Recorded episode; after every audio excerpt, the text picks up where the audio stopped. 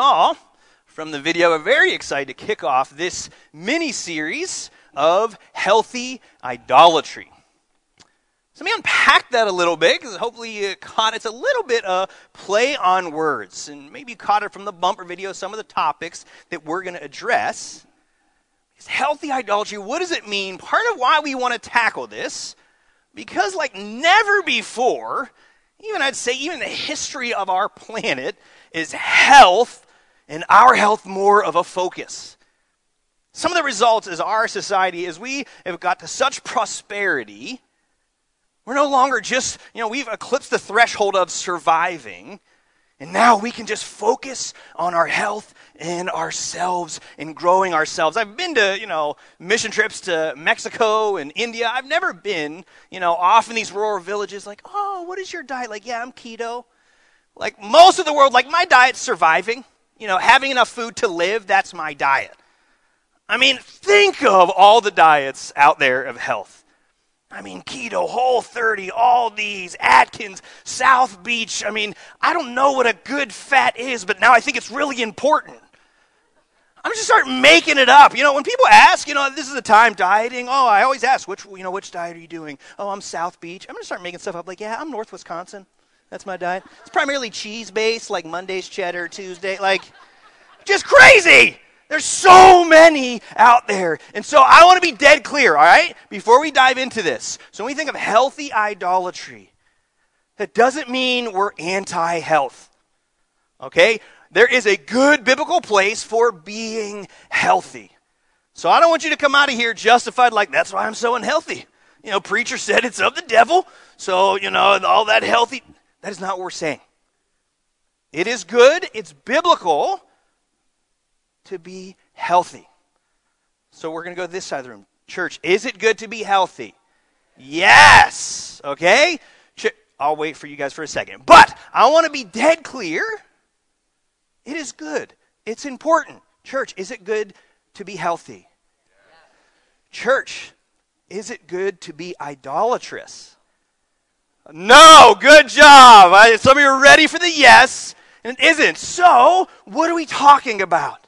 Healthy, yes. Sorry, you guys are the idolatrous side. It's just the way it worked out. But you don't want to go into idolatry, and that's what we're talking about in this series. How do we have proper perspective towards health? Yes, in a good way, proper view, proper perspective, but doesn't swing into idolatry. And that's where we're looking at. How do we have a good, healthy view towards health, not an idolatrous view? Part of kicking off the series, I want to unpack a little bit of this idea of idolatry. Because some of that can be very foreign to us, this idea of idolatry. Oftentimes, when we think of idolatry, this is what comes to mind, right? You know, like worshiping some god, just Madashishka. That was offensive. I shouldn't have done that. One of my resolutions to be less offensive this year. It's early. Give it time, all right? So, right? I mean, when we think of that, that's what we think of idolatry.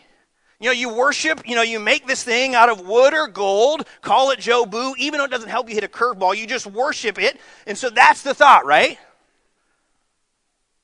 There's a couple problems with that. One, if that's kind of the only view we have of idolatry, and that is a part of it, right?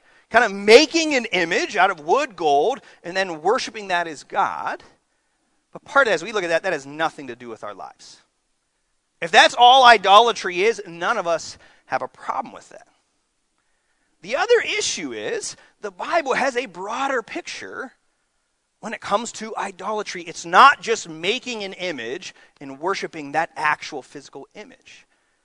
Let's look together of what is a broader, more biblical picture of idolatry, and I think you'll see we all were in danger of it. All right, we're going to be in Colossians 3. It's going to be on the screen. Follow along as I read. Colossians 3 5, he says this Put to death, therefore, what is earthy, earthly in you sexual immorality, impurity, passion, evil desire, and covetousness, which is, on account of these, the wrath of God is coming. How does Paul paint idolatry? It is covetousness.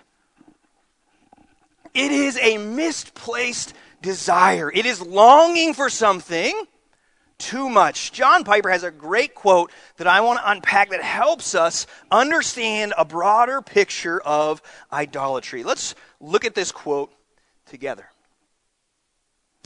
Talking about idolatry, he says, it starts in the heart craving, wanting, enjoying, being satisfied by anything you treasure more than God. That is an idol. Paul calls this covetousness, a disordered love or desire. Loving more than God what ought to be loved less than God, and only for the sake of God. An act of loving too much what ought to be loved less. And that is why the wrath of God is coming. That is what idolatry looks like today, and it is everywhere in our culture. When you understand a biblical picture of idolatry like this, you see, we are all in danger of that. All of us. I've heard that, you know, our hearts are idol factories. Is there something that you love too much that ought to be loved less? If so, you have an idol. So don't just think little statues. Can your kids be an idol? You bet. Money, sex, relationships, can all these things be idols once we understand a picture of some of it? It is it do you love that too much? Is that too important to you? And is, it is it an end in of itself? Or is that ultimately to help you worship God? That is what an idol is excessive desire more than something's worth. What is it that makes you so afraid? What is it that you ultimately dream about? If that is anything but God, you may have found an idol in your life. What is it that you just too freely spend your money on without question? You may have found an idol in your life. That is a more broad biblical picture of that. Do you, is it too important to you? We joke about football, but I understand it. Like that is a legit idol in my life. When we make we make a reference about football, we don't even have to ask, just cheers come out. We talk about Jesus and eternity, you're like, oh, cool. Mm. Right? We, is it too important to you? And ultimately, why is it important to you? I want to look at another verse together. 1 Corinthians 10:31. So whether you eat or drink or whatever you do, do all for the glory of God. So if we're thinking about idolatry and a, your idolatry of health, there are two things I want you to think through. Is it too important to you?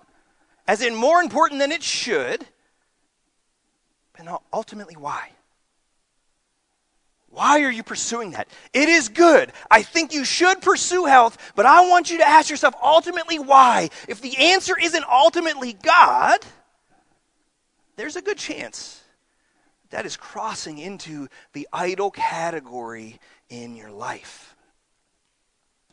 so many diets out there. I signed up for an app, you know, a dieting app, and you know, it's like the big scam, like, oh, it's totally free for three days and then $4 million a month every time after that. We'll sign you up automatically, like, bah. But I went through the process, and they all have their angles, right? This angle was psychological. And I want you to think about this. Because it asked, hey, what's your goal to be healthy? I want to lose 15 pounds. But it's interesting, it didn't stop there. It said, well, what's your reason? I want to be healthy. But then it didn't stop there, it asked again. But ultimately, why do you want to be healthy? Now we're getting somewhere. Because we can have superficial idols. Oh, maybe it's money, maybe it's health. But oftentimes there's a deeper idol. All of us have deeper idols about three layers lower that are really driving us. Well, I, I want to I want people to think I'm attractive and desire me. Ah, now we're getting somewhere. Your ultimate why, that's your idol. And even ask, is that it? I want you to follow your goals to the end. And if your ultimate why isn't God, your ultimate why is your God. That's your idol. Healthy, yes, but we don't want to swing into idolatry. So we're going to look at different aspects of that. So that's kind of kick off to the series. And the idol that we're going to look at today is the idol of youth, youthfulness. Tell me if you've ever heard this phrase. Man, enjoy college, best years of your life. Anybody ever heard that phrase? But nobody else has heard that phrase. You never heard that phrase? Then raise your hand. I'm asking you. Could raise your hand, right? Best years of your life. How depressing! We have decided as a society, my life peaks out at 22 or 25 for those of you who stumbled to find your major, right? Like my life peaks out at 22 and it's a long decaying decline to death. Yes. There's songs about the glory days, right? Pass me by, glory days. I'll sing my way whole through this whole sermon. When we were young, when, right? How many songs thinking about youth, young, being a how much money do we spend as a society looking young? Our country, on this anti aging industry alone, spends more than other countries. That's it, like, period.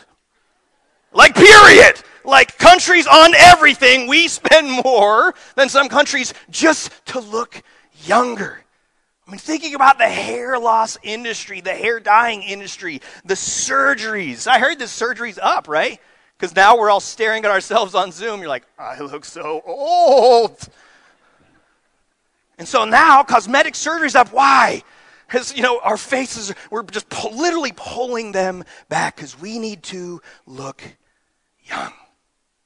We value that as a culture. Kind of studying for this, I came across this New York Times article. Here's the title of it Age limits for fashion models underscore our obsession with youth. There's a push right now to put age limits for models. Think about that. I mean, how many of the, the major names of fashion models they started at 15, 16. Part of this article is like, how destructive is that to these girls, these models? Is that right to do that to somebody at 16, have that much focus on their body? And I 100% affirm that. Now, not just the model. What does that do to all of us? The picture of beauty that we're presented with is a 16 year old size zero. Wow. But that is what we push towards. We have such a pressure to be young, to think through that. Do we value that? Do you value being healthy for good reasons? Or do you value so much to be healthy so you can look younger? You can be and fill in the blank. What is the idol for you? So I want to unpack this a little bit. So I want to kind of pull back the layers. I think in some ways we all know that, right? I was asking kind of the staff this week, you know, why is it that, you know, a lot of women are afraid to, to share their age? So I was going to have all the women stand up and we're going to share our ages. Like, ah, I won't. We all said that. Well, I don't know, because we don't want to be seen as old. Why?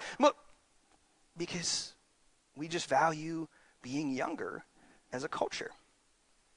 But I think there's a couple different layers to it. And then, particularly, maybe some that men struggle more than women and vice versa. But I want to unpack okay, we all understand that at face value, but why is it? Why do we not just idolize looking young, we idolize our youth? So, first, I think we idolize our past circumstances. Not just looking young, we long to have life be like when we were young all of us, in some ways, you know, can be tempted to struggle with our inner Uncle Rico. You heard that right. If you've never seen Napoleon Dynamite, don't worry, I have a clip. Back in 82, I used to be able to throw a pigskin quarter mile. Are you serious? I'm dead serious. Watch this.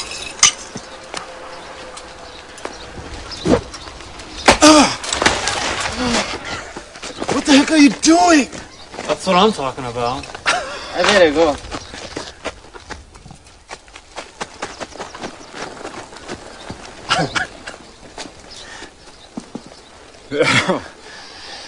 How much you want to make a bet I can throw a football over the mountains? Yeah. Coach would have put me in fourth quarter. We'd have been state champions, no doubt. No doubt in my mind. You better believe things would have been different. I'd have gone pro. In a heartbeat. I'd be making millions of dollars and living in a big old mansion somewhere. You know, soaking it up in a hot tub with my soulmate.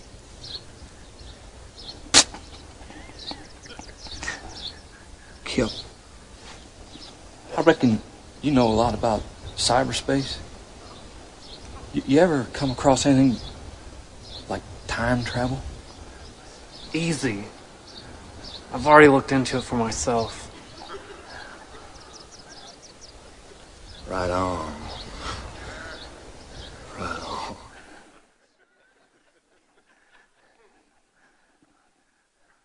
I'm not proud of what I've done. I, don't, I really struggle with that showing a clip of Napoleon Dynamite. Is that okay at church? I don't know. I think it is. But part of it, I think it just kind of packed that and pictured that so well. Right on, man. As much as we laugh at that, you know how many people I talk to, right? That that's what they're thinking about and dream about, kind of regret where their life is at. And they look back towards, and maybe it is high school football. I don't know if it is something else for you. You look back to those glory days. Man. I've sat and talked, particularly with a lot of guys. Struggle with that man, I wish I could just go back to when I could just play video games. I lived by myself. I didn't have all these responsibilities. You know, life is so hard, and you can idolize another time of life and idolize that past when it was easier. Again, what's those three layers beneath? Are you really idolizing your high school football career, or is there something deeper? Why? Why was easier? Why? Because I could do whatever I wanted. Maybe you idolize youth because the deeper idol in your life is just freedom, no responsibility. I think oftentimes when we talk, talk about idolizing the past, it can be that. Do you reject the responsibility you have now? Do you want to reject how hard your life has become and want to go back to a time where you could do whatever you want and life was easy and free and you could just play video games? I first heard it from Pastor Rick, and it is the right illustration, particularly with guys. Guys are like pickup trucks. right? Like a pickup truck. What do you know about a pickup truck? It drives better with a load in the back. You ever see that people put big bags in the back of their pickup truck because it drives better with the rear wheel drive. If a, you don't have a if you don't have a load in the back, it kind of drives a little shaky. I was borrowing my buddy's truck because I had to move a couch. As you know, if you have a rear wheel drive, there was snow at that time. You can just kind of whip donuts with that rear wheel drive. I'm not admitting to that from the pulpit. I'm not denying it either, but let's be clear I did donuts in his truck. Right? Because that's how trucks, man, if they don't have a load in the back, it gets off kilter. So I remember one of my first definitions of men was accept responsibility, step up. I know life was easier with no responsibility and I could do whatever I want, but it wasn't better. Don't idolize, idolize that time when you could do whatever you want and be more selfish. Do you accept responsibility and embrace those burdens and figure out how to be a man in the midst of that? Are you still looking back in 84? I'd throw a football over them mountains. Okay. I think that's one of them. We idolize the past and we idolize when life was easier. So I think that's one reason. Another reason I think that can pop up is we doubt our present value. Again, I think this is kind of the obvious one when we think about this area. Again, every kind of person on staff I talk to, well, why? Why do we idolize youth? Because it's more valuable. So here we are, desperately, not just trying to go back to the past, trying to look like we were young and fighting and clawing for that. I think, particularly for women, man, what a tough burden. If God has blessed you to be a mom, like you grew another human in your body. Like you were a tabernacle for the miracle of life. The human grew, you passed that human through your body, and some of you did that multiple times, and now you still need to look like you're 18. It's amazing you can walk.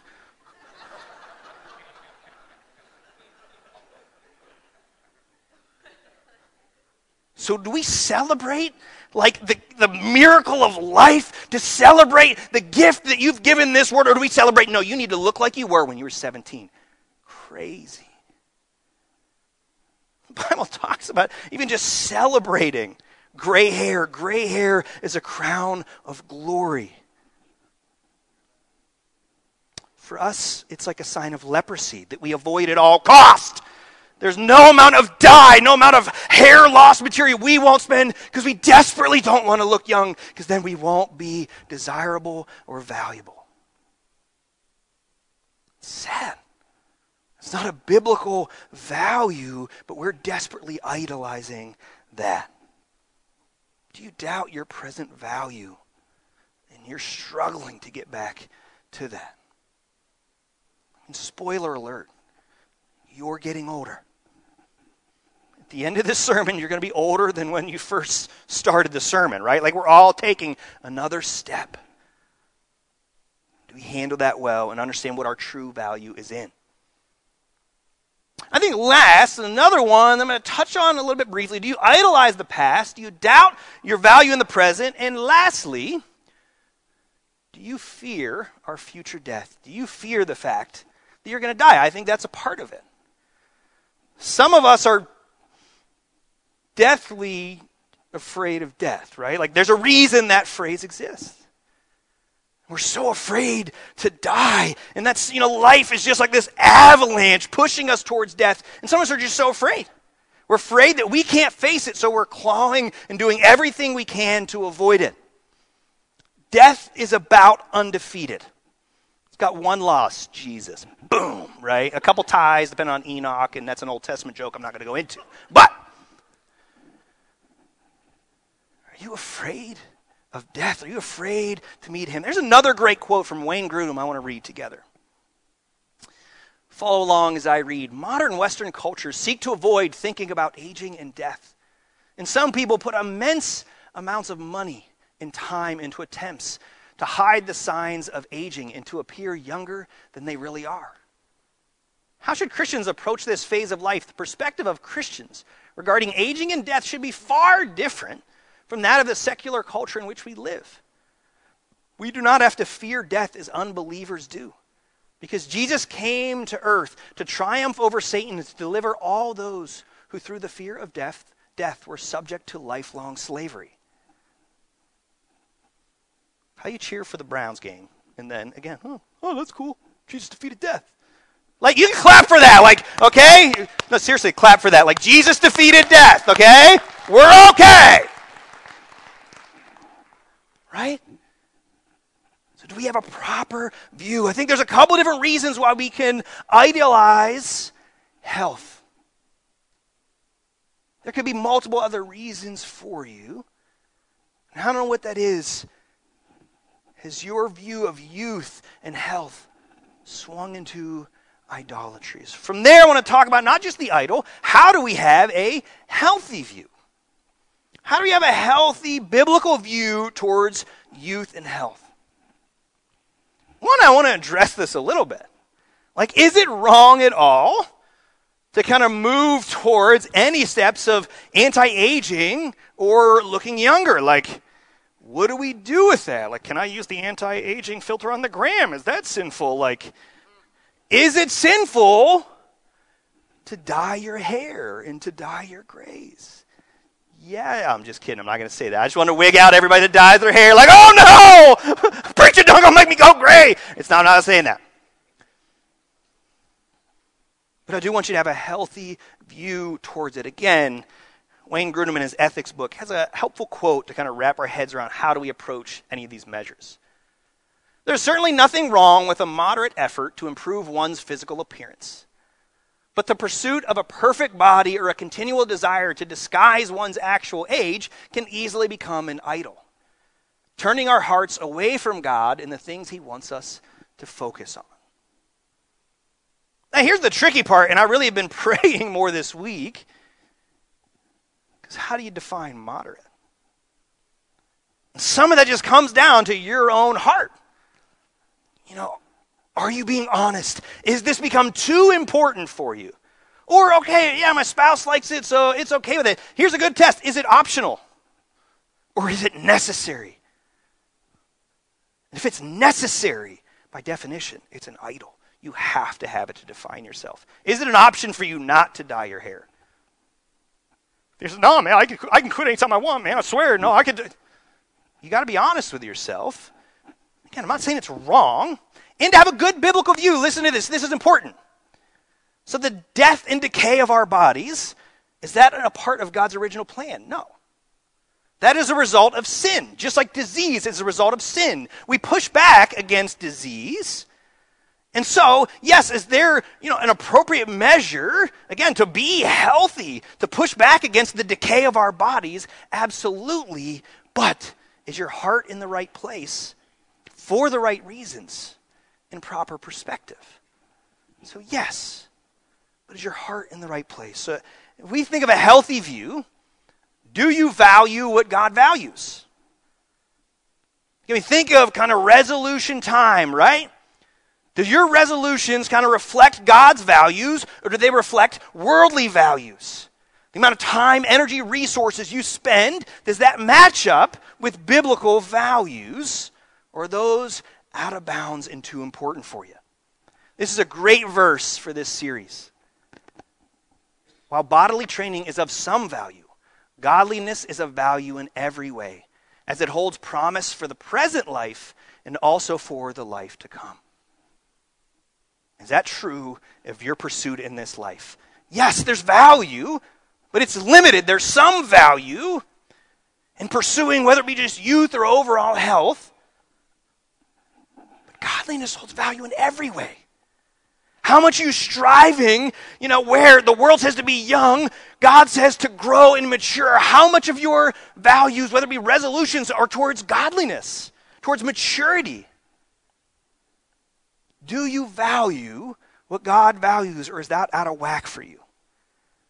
You value so much to get young and to be young, and then you value some to grow in godliness. We should reverse that and ultimately value God above all.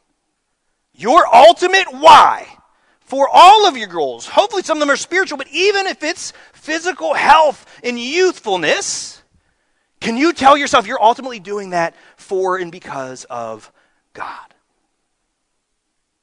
I want to end by talking about this guy. So, about youth, he's pretty old. You can tell from that picture. It might even be a drawing. This is Jonathan Edwards. He was born in 1703. I remember the first time hearing about his resolutions. Jonathan Edwards famously had 70 resolutions. And part of that, I'm excited to kick off this series because this is resolution time, right? And I know some of you, like, resolutions aren't spiritual enough, and you're like, I don't do resolutions. That's fine. You can call them steps of sanctification. I don't care. But, and somebody's I want to ask, like, I don't do resolutions. Why? Because I've arrived. Like, what can I approve on, you know? I got one resolution stay awesome. Okay? Maybe you've arrived and you don't need to grow. That's fine.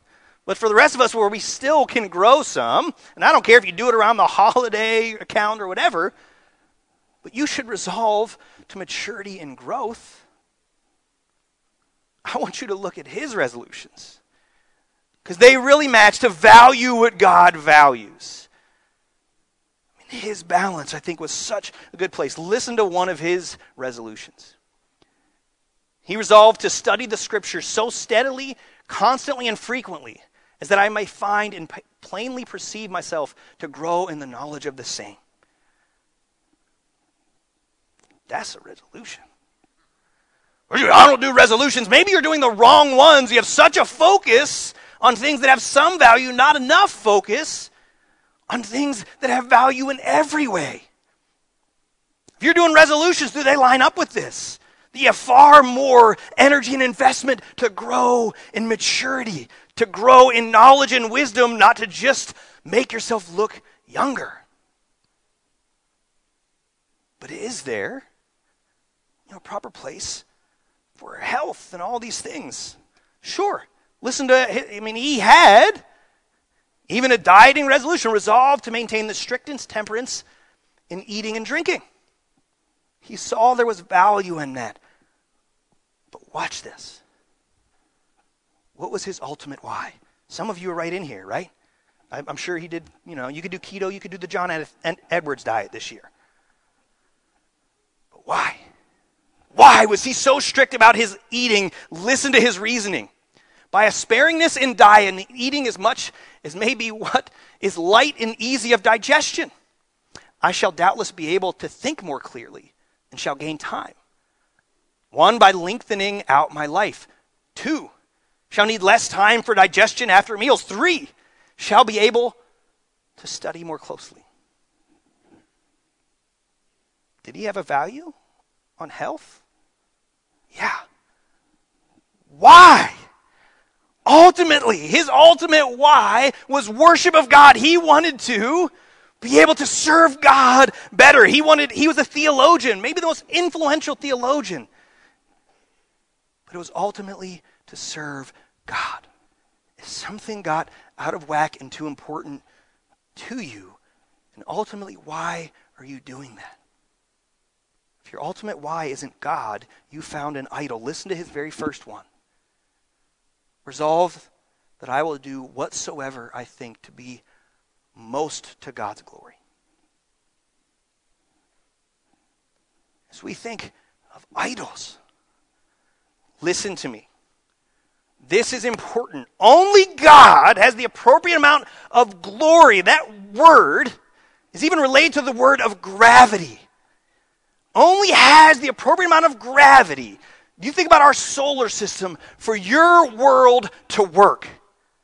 Our solar system is so perfectly dialed in. If the sun was smaller or bigger, if it didn't have enough glory or gravity, we would just shoot off into the universe or collapse onto the sun.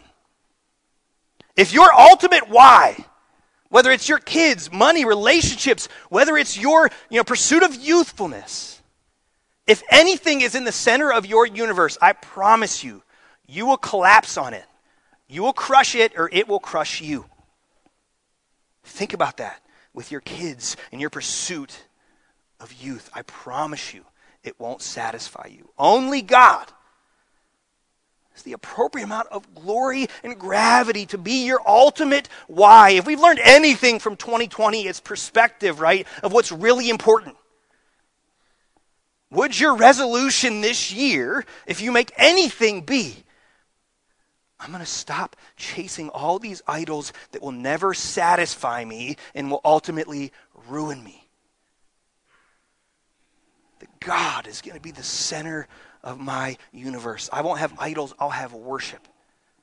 And everything I do will ultimately be to serve Him. Will you pray with me? Father, I do ask, God, that your Spirit would convict us right now. God, that you would convict us of our idols. Things that have taken your place in our lives, the things that we serve instead of you. Would your spirit reveal that to us? Whether that's youthfulness, whether that's money, our kids, whatever it is. God, would we acknowledge that they should not be the center of our universe? Would we repent of our idolatry? And would we worship you now, placing you as the center of our universe, the center of our lives? That everything would be done for your glory. We pray that in Jesus' name. Amen.